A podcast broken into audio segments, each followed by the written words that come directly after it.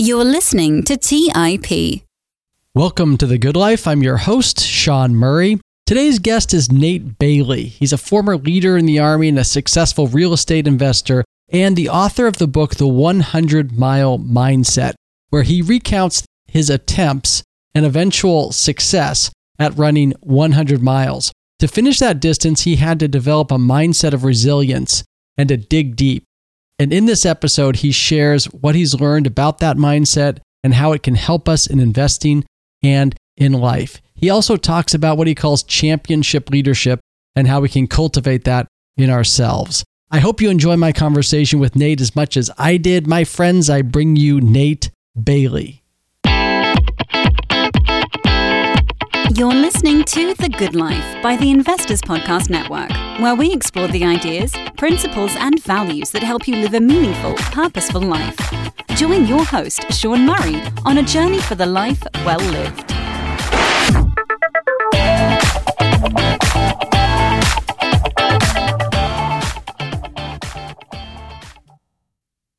Nate Bailey, welcome to The Good Life. Thank you. I appreciate it, Sean. Thanks for having me. Well, Nate, you are an executive coach. You consult to organizations and you also work with athletes and other professionals. And you've written a book called The 100 Mile Mindset. And I thought we'd start with that. Can you talk a little bit about the 100 Mile Mindset and what that is? The 100 Mile Mindset book really came from me actually running 100 miles. And it wasn't uh, on the first attempt. It was took me three attempts. It was quite the experience and the journey and the people that I met. And there's absolutely a mindset throughout that entire process that I developed and strengthened along the way of like I said, I didn't finish in the first time. I failed twice in my pursuit of, of seeing if I could run 100 miles and learned so many different lessons along the way that I'm now able to take from that experience from running 100 miles to help me be a better coach, better podcaster, a better husband and father, a better person in life, leader. 2020 again is a great example of just when you think life is going great and things are going to stay that way forever and, you're kind of done getting through those pitfalls and 2020 slapped us pretty hard and said hey uh, hold up a second like and changed in an instant and so those that have a 100 mile mindset are going to be able to navigate those times and those waters much more efficiently, effectively, and come out on top through those times, right? And those times are pretty much uh, they're guaranteed to happen. And I think the moment we can know that and realize it, and then you can plan for it and just expect it. You can expect 2020 to happen, and when it does, you can be ready for it. Doesn't mean that you're excited about it that it happened, but you're equipped to be able to get through it and so yeah the 100 mile mindset was me just taking those experiences and putting them into the book and hoping that that someone will read it and it will help them inside of their life I love this concept of the 100 mile mindset. And I think you're absolutely right. There's going to be events in our lives that are going to throw up huge challenges. It's going to feel like the 100 mile 24 hour run. Or if we're ready for them, we're going to be that much better prepared. Talk a little bit about the first few times. I don't know how many times you tried before you completed, but what was it that sort of prevented you from achieving the 100 miles at first? And then what got you there eventually? Just a little bit of a timeline. So I decided in March 2018, I was like, all right, I wonder if I can run 100 miles. So I signed up for a race like three months away, right? So I didn't give myself a lot of time to prepare. And I wasn't coming from a background of like putting in lots of miles a week. Now I was kind of coming off the couch. I was taking care of myself. I was working out, but I was not running consistently. And I technically ran a marathon in 2008 as part of an Ironman, but I wouldn't call what I did to finish that Ironman running. So the first one was the Kettle 100 or the Kettle Moraine 100 in Wisconsin. And that was in June of 2018. And the biggest thing that kept me from finishing that was lack of preparation, really again i'd only given myself three months so there's only so much preparation i can do and i was yeah i was preparing i was running but i just hadn't had enough time to really prepare like i needed to and then there was a piece of the lack of preparation and just you know details matter and and that and because i missed a cutoff is how i got kicked off the course in that first experience. I made it 100K, which is about 62 miles. We needed to get to that checkpoint by 18 hours, and I got there at like 1810. We didn't realize that we missed the cutoff, so took a little bit of time, changed some clothes. It just rained, and uh, about 18 hours and 30 minutes. So I was there for about 20 minutes. We took off. We attempted to take off and keep going. Right, was feeling okay, reasonably for after going 62 miles, and was feeling good that I was going to continue and finish. And they yelled out my number, like I think it was 65. Hey, 65, like where the heck are you going? what are you doing? I'm like, what? What are you talking about? Like you missed the cutoff. And I'm like, no way. Because we thought we had time. We were kind of doing the math. Yep. Hey, if we stay on this pace, we'll be all right. Well, the cutoff times weren't a secret. They were in the race packet. And I just, you know, again, my responsibility as the runner to know what those were. I didn't. And so again, I wasn't prepared, not only from a physical standpoint, but from the mental or just uh, preparation piece of it of, of leading into that. So that was one. And then the second one, the Burning River in July. So about a month and a half later, like, all right, I'm going to go do this thing. Like, I'm committed. I'm going to hit this. I'm going to finish it. Went out by myself. Most people have a team of people that will support them. The first one I had four people there to kind of help me at the checkpoints and help me along the way as pacers. This one I went by myself and I made it about 75.6 miles this time. So I improved but I just kind of got to the point where I was moving so slow that I just couldn't keep was there's no way I was going to finish again because there's there's cutoff times and you got to stay at a certain pace to keep going. And so and then the biggest one for me, like what I really learned from that one, there's so many. Go listen to the book or read it, but when your emotions are high, like they were at that moment when I decided that hey, you know I can't go anymore. I'm done for the day. There's a lot that goes into those decisions, and there's a lot of conversations you have with yourself in your head around that. And when your emotions are high, your clarity is low. And so just don't make decisions in those moments. Meaning, like in that moment, it was like, why am I doing this? What am I doing this for? Like 75 miles is awesome. Like, hey, it's not 100, but it's way more than anyone else. Like, you don't need to keep doing this. And that's the conversations I was having with myself because, you know, again, clarity was low. I was just thinking about the pain, thinking about not having to do this again, going through, you know, leaving, traveling, all everything that's around that. And so I, I knew not to make a decision on whether I would attempt this again and to give myself a little time so that the emotions can kind of settle down a little bit and I can be a little bit more clear about what it is that I really truly wanted, which was I was sick of being a person in my life where I would say I was going to go do something, maybe go three quarters of the way. It's kind of like playing football. You don't take it to the one yard line and then take a knee, you put it in the end zone. And so I know the power of if you are your word and you stick to the things that you're committed to, that overflows to everything you do. And it becomes very powerful. And when people start to see you and know you as that person, that, hey, if Nate says he's going to go do something, they just know before it happens that it's going to happen. It's really, really powerful. And I was kind of done being the guy that was said he was going to do something and then not following through.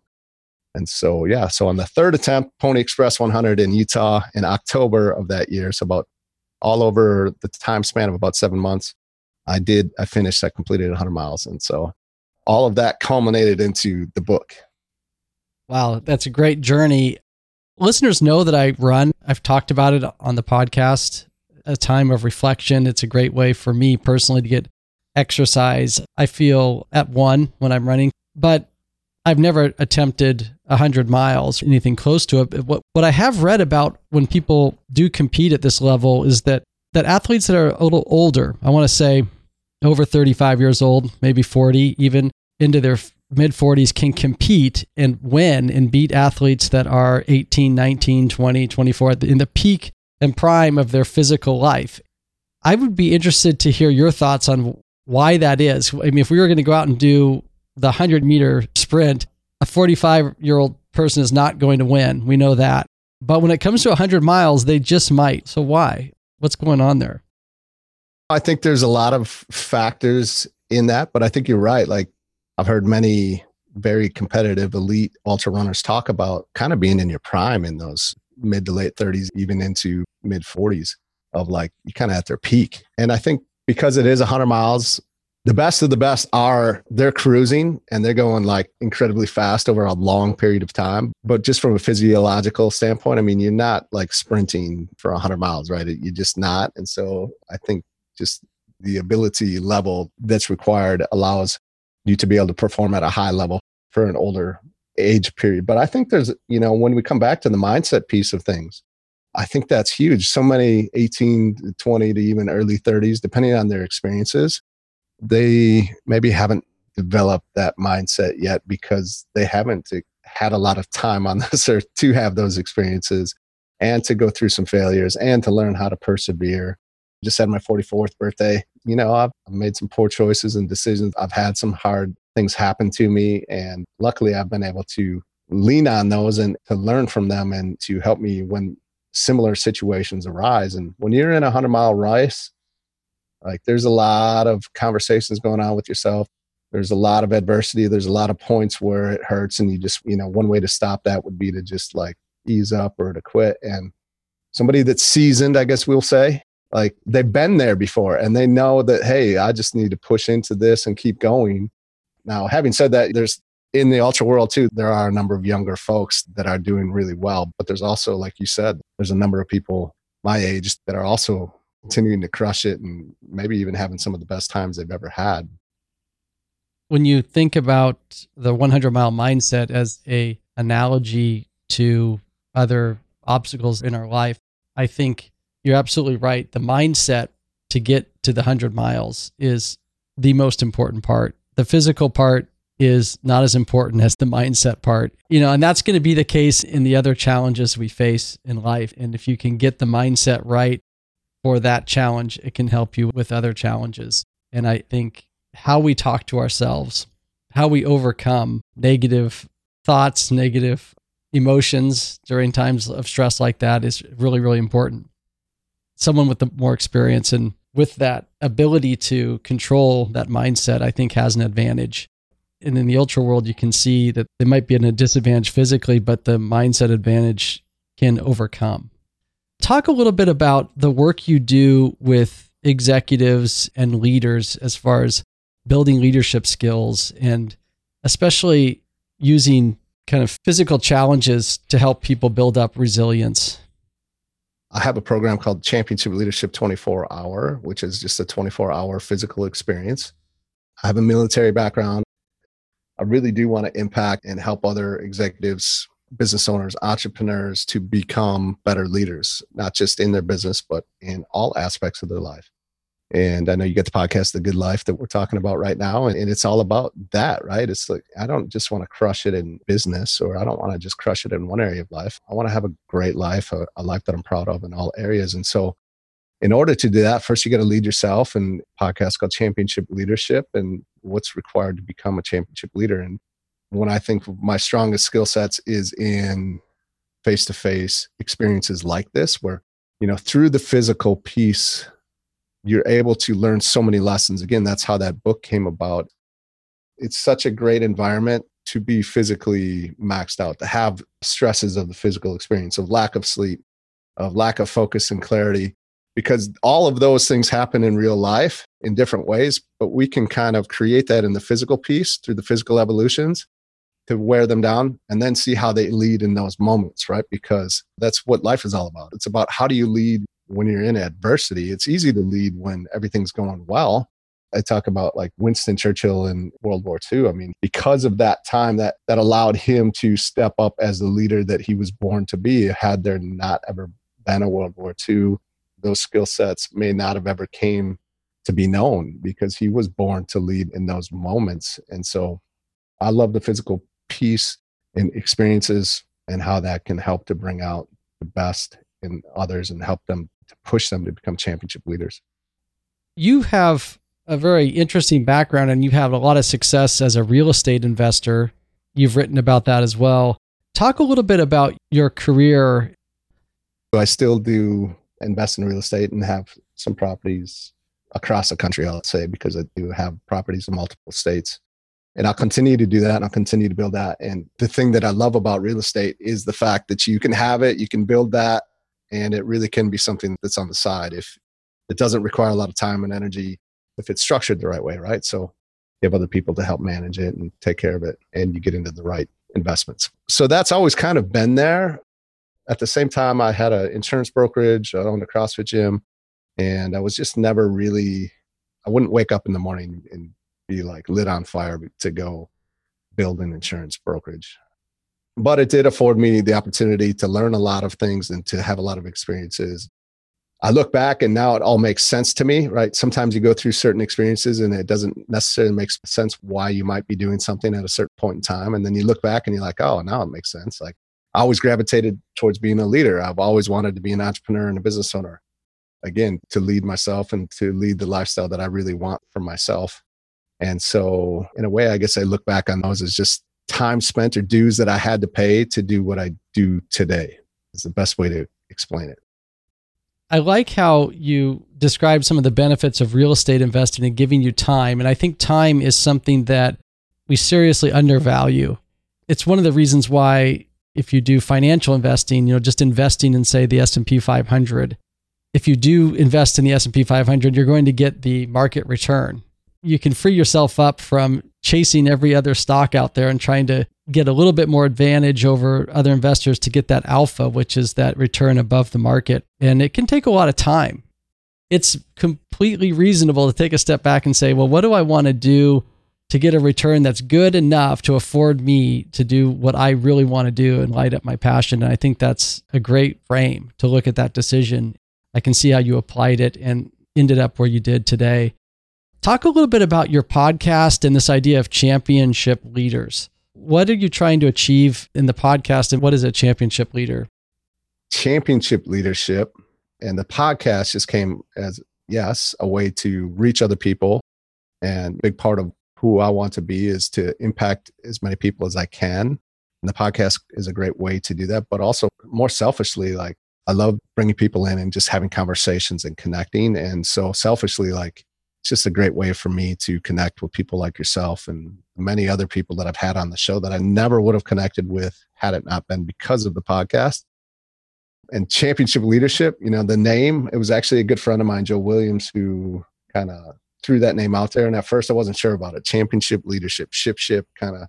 I love it now, of course, and it is different and unique. And, you know, I think championship leadership is, again, it's number one, you got to lead yourself first before you can lead anyone else. And just having the courage to live the life that you want and to go and actually make a difference, to not focus on yourself, but to focus on others. I think that's the ultimate.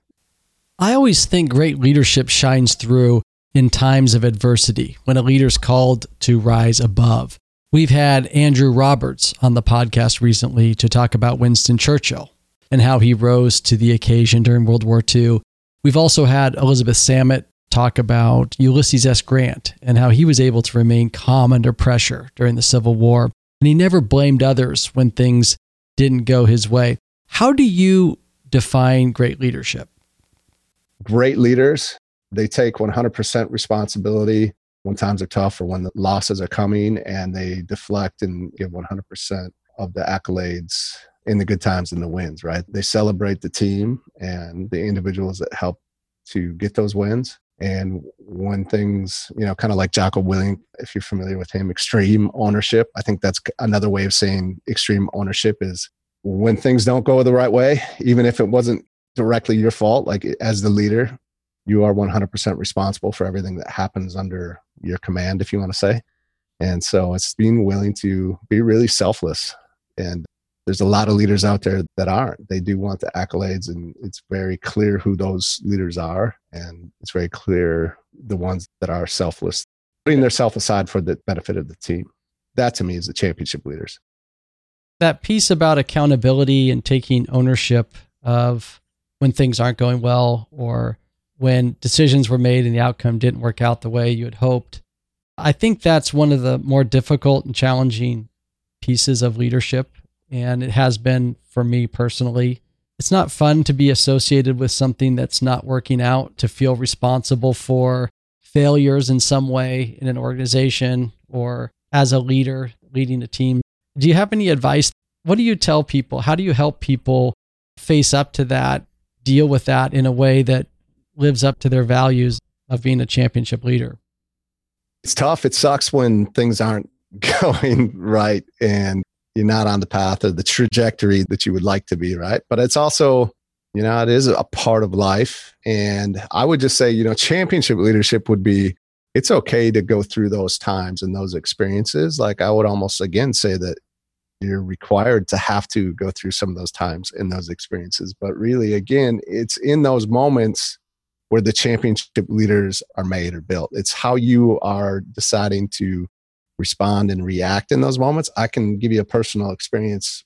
When I was getting deployed to Kuwait, I was a platoon leader. I got attached to a unit that was not the unit I was a part of. I was in the Wisconsin Army National Guard. And so, especially National Guard units get deployed, a lot of times they have a certain amount of slots, but they might not have all of them filled. And so, I was attached to this unit. The first day I met everyone was the first day of deployment. So, very interesting experience to come into as like, hey, I'm the leader, but I don't know any of you guys and you got to follow me, right? So, through that, we went through three months of kind of train up, pre deployment training in Gulfport, Mississippi, or Camp Shelby, just outside of Hattiesburg.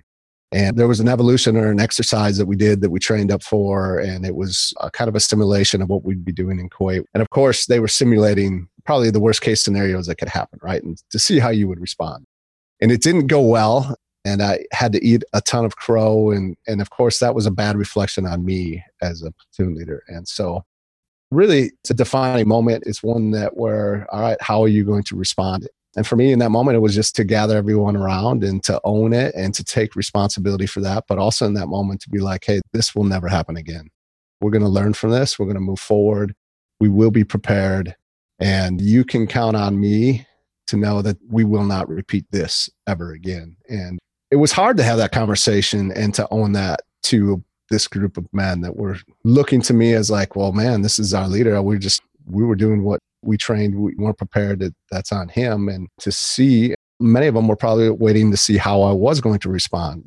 I could have just pretended it didn't happen and not said anything. And the experience that I had and the results that we had in our deployment moving forward from that would not have been the same had I not had that conversation and owned up to that and taken that responsibility and had that accountability for myself. As hard as it really was in that moment to stand in front of those guys, 42 men, that I'd really just gotten to know and to own it in that situation. That's a powerful story.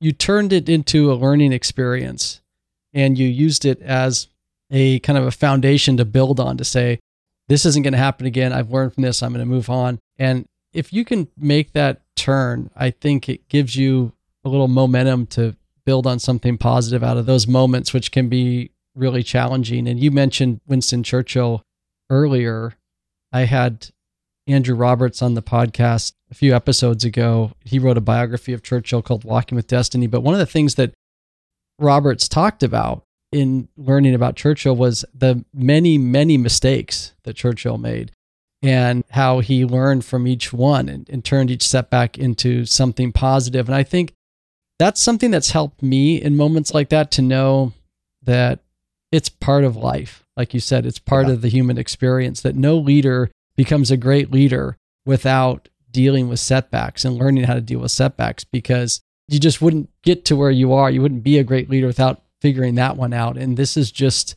my fate and my path to figure it out. So taking it head on, that's a really impactful story.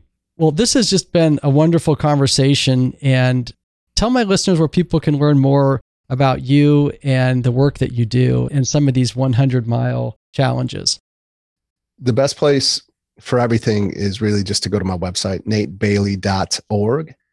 You can find all my social media contacts there. You can find out how to get access to my book, to our 24 hour experience. Also, have a free championship leadership Facebook group for entrepreneurs and business owners. Just a place for us to come together and do some trainings and have some expert interviews and things like that. So, yeah, natebailey.org is the best spot. Great. Well, Nate, thanks for being on The Good Life. Thank you. Thank you for listening to TIP. To access our show notes, courses, or forums, go to theinvestorspodcast.com. This show is for entertainment purposes only. Before making any decisions, consult a professional. This show is copyrighted by the Investors Podcast Network. Written permissions must be granted before syndication or rebroadcasting.